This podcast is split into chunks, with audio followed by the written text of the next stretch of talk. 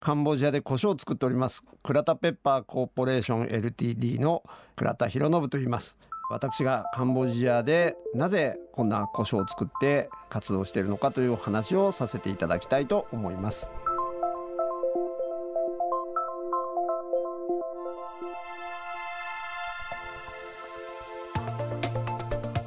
未来授業。今週の講師は倉田ペッパー代表の倉田博信さん。倉田さんは1970年から長年続いた内戦で消滅の危機に瀕していたカンボジアの伝統的な胡椒を復活させ世界に広めた立役者です。ヨーロッパで世界最高品質と評価される胡椒を通じて産業の育成をはじめカンボジアの発展に力を注いでいます。今日は90年代初頭 NGO スタッフとして人道支援に取り組むことになった倉田さんがなぜカンボジアで胡椒の生産をすることになったのか。未来事業2時間目。テーマは光り輝く世界一の胡椒。そう最初だから94年に起業してまずはカンボジアにどういう農産物があってどういう農業をすでに現存してやっているのかというのをまず調べなきゃいけないというんでその実地調査を始めていくんですけど対日輸出貿易ができる農産物を探してみたんですけど日本ってまあ今もそうなんですけど海外からの農作物の輸入品っていうのは原則禁止なんですね。ただ、えー、例外条項としてどこどこ産の何々という品種のものはこういう手続きを踏めば輸入していいというのがダーッと書かれていて今の海外の農産物の輸入につながってるんですけどそうやっていくとカンボジアから日本に入れられる農作物ってほとんどないっていうんでいろいろ見たところ一番最初に目についたのがドリアンだったんですね。でドリアンを1回サンプルで日本に輸出してみようでカンボジアのドリアン。ドリアンは検疫も引っかからなくてそのまんまで成果のまま輸出できる。で送ったら航空会社に迷惑をかけてしまったみたい。でドリアンってあの皆さんあの臭いっていうイメージが強くてそれが30個も集まるととんでもない匂いでそれが飛行機のそのチャーター便でもないフライトに乗っていくとスーツケースに全部ドリアンの匂いがついてしまう。その後ココナッツとかいろんな農作物試すんですけどなかなか空輸でその生鮮のものだと対応できない。どうしようカンボジアから出せる農作物がないって悩んでる時に私三重県出身なんですけど三重の実家に帰った時にその親戚の大叔父ですね母方の叔父がどうしても会いたいっていうんで会いに行ったら実は1960年代カンボジアがすごく栄えてた頃にカンボジアに行ってた。その60年代にカンボジアが栄えてた頃の農業統計資料というのを持ち出しててそういう書類っていうのは実はポル・ポト時代に全部焼き払われてしまって何も残ってなかったんです。その統計資料が出てきて。でいろいろその栄えてた頃のカンボジアの話聞くんですね。日系と一緒になってそのガラス工場を作ってたりあと繊維工場紙を作る工場があったりとかもう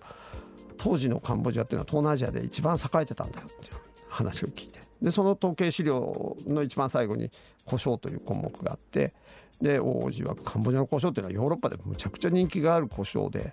なかなか日本には入ってこなかったんだけどもうフランス人なんかにはもう世界一っていうふうに言われてた胡椒があったんだよえでも胡椒なんかカンボジアにあったかなって言ってもう一回戻ってその資料をもとに生産地を一軒一軒しらみつぶしに見ていく。で2番目の生産地に行ったらすごい隆々とつるを巻いた胡椒の木が言っても100本かそこらぐらいしか植わってなかったと思うんですけどただもうその木の元気がこれはすごい。でその生産者のおじいさんに聞いたらその昔ねこの辺り一面ずっと胡椒畑でカンボジアの胡椒は世界一と言われてたんだって同じフレーズがその